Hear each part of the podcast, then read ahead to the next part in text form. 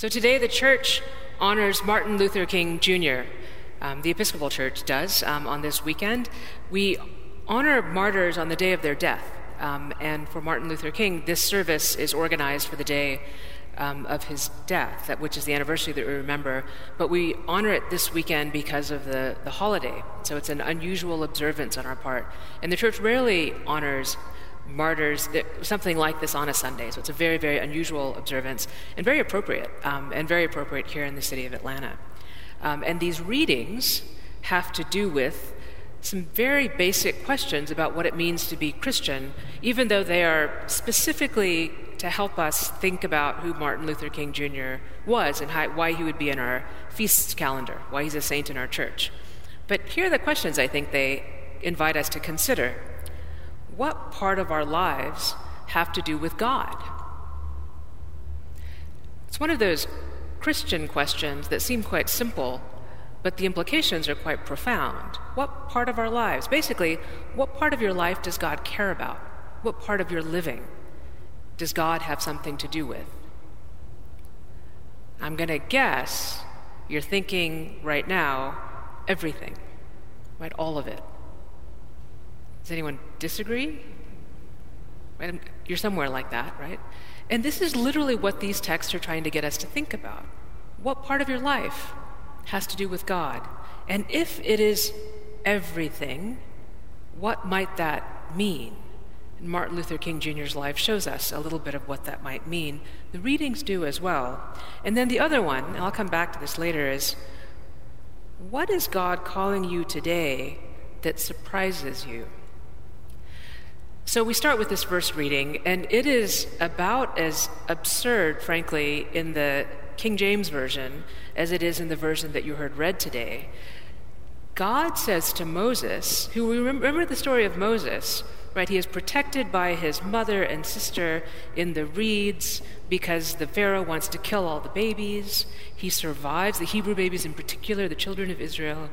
He survives, but survives living in the court of the Pharaoh but nursed by his mother, so he knows the songs and stories of his people. He knows who he is.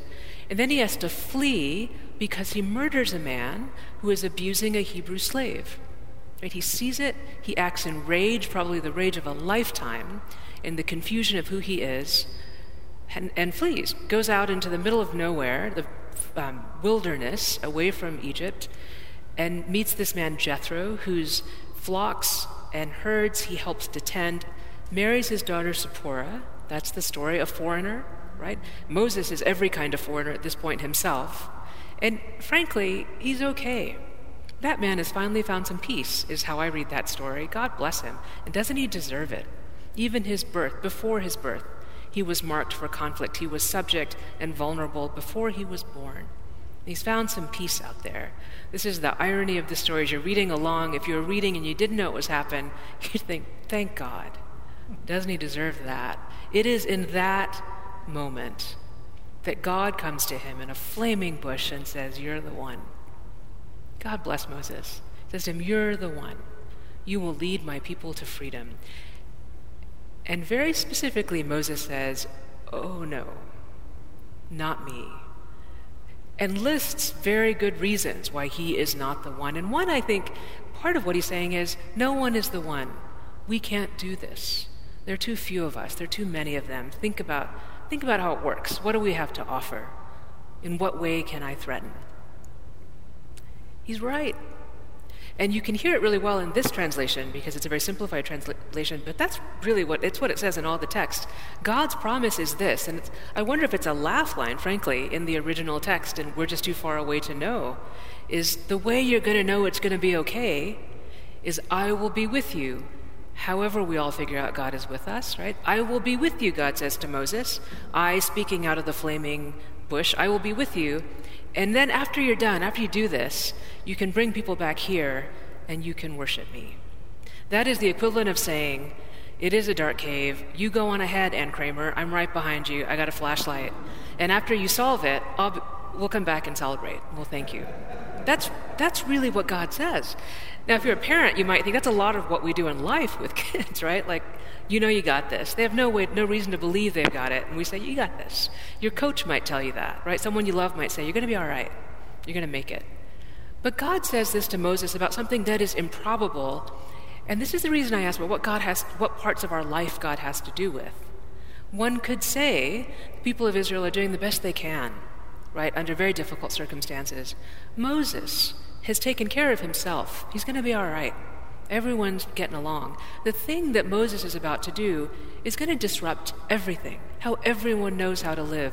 The order, even if it means that some people are suffering profoundly, the order of things as they know how to make the best they can out of what they've been given. That's how people are living. You can see why this has to do with Martin Luther King Jr., right? Child of this city, sent off to become an, a minister at Ebenezer, probably a professor at Morehouse as well. Like he would have had an elegant, respectable life in this city. A good man, right? From, from folks that knew how to take care of him. Clearly, God would have to call someone like that to shift out of everything he knew and the future being planned carefully for him by people who loved him and saw his promise to say, let's actually change a thing that cannot be changed. And you know how we know it can't be changed? We tried to change it a hundred years ago, and it changed a little, but not really, right? Things keep getting pushed back, keeps going back and forth. Let's try to change that, he says, in the 50s with the Fellowship of Reconciliation and other really beautiful faith movements in this country that think about peace and justice. Let's do the most difficult thing, the impossible thing. And how will we know we're right? God is with us. And how will you know God is with you? Kind of like Moses.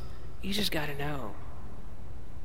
So we're telling the story today, and we celebrate the life today of a person who, like Moses, stands up.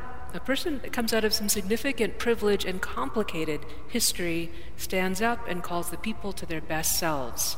And the people themselves must have been confused. What do you mean? We're leaving the only place we've ever lived, the only life we've ever known. This is what Moses promises, and it's what Martin Luther King Jr. reminds us of that as we move forward in the parts of our life that it might seem have nothing to do with our faith, but actually we live in based on the faith that we have. Can you believe that the world can be a better place than it is? Do you believe God calls us to that work together? And then in the gospel, we have this hint that, of the movement that Martin Luther King Jr. brings to this country, which comes from India, um, of nonviolence and what nonviolence means, which is about the dignity of the body. Now, there are many good ways to make change when you need to make change. Um, I don't know all of them, there's lots of them. We're a country formed out of many of them. But I have one story. Um, when I was in seminary at Union. Um, it's right down the street from St. John the Divine. You can walk, it's a very easy walk. And I heard that Trevor Huddleston, who had died, um, there was going to be a memorial for him that the South African uh, consulate was hosting at St. John the Divine with the cathedral because he was so important um, to Desmond Tutu, um, Nelson Mandela, and that generation of anti apartheid leaders. Trevor, Trevor, Huddleston was an Anglican priest and monk, I believe. I think he was a brother, Anglo Catholic, and uh, in an order that sent people to South Africa. Um, and he's from England. And um, they were appalled by apartheid and the racial segregation in South Africa. So he goes there to serve, and he's a church guy. That's, that's what he does. And Desmond Tutu tells a story, and I heard it. I still love that I get to say this. I heard Nelson Mandela tell this story because I was standing in St. John the Divine as a student, and there was only one of me, so I could get squeezed up to the front by the ushers, and I went to the cathedral. So they put me up in the.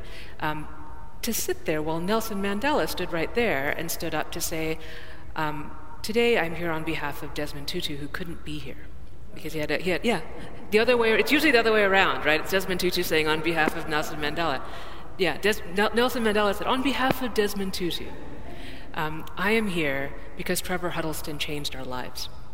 And the story that Desmond Tutu tells is that as a young boy, he's walking with his mother in his town, and a white man is approaching. And this is when a white man approaches, you don't know what's You get yelled at, you could be told to move, anything could happen, they could ignore you.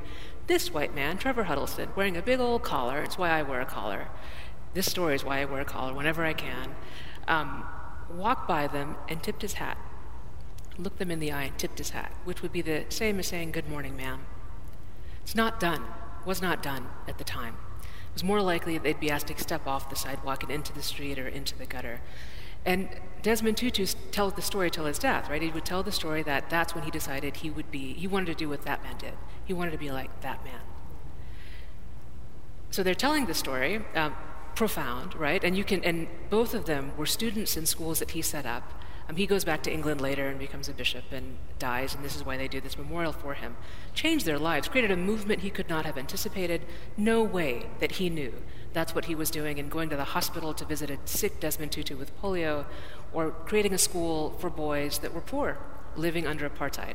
He was just thinking about basic education. You created the movement that changed everything there, right? God has to do with everything.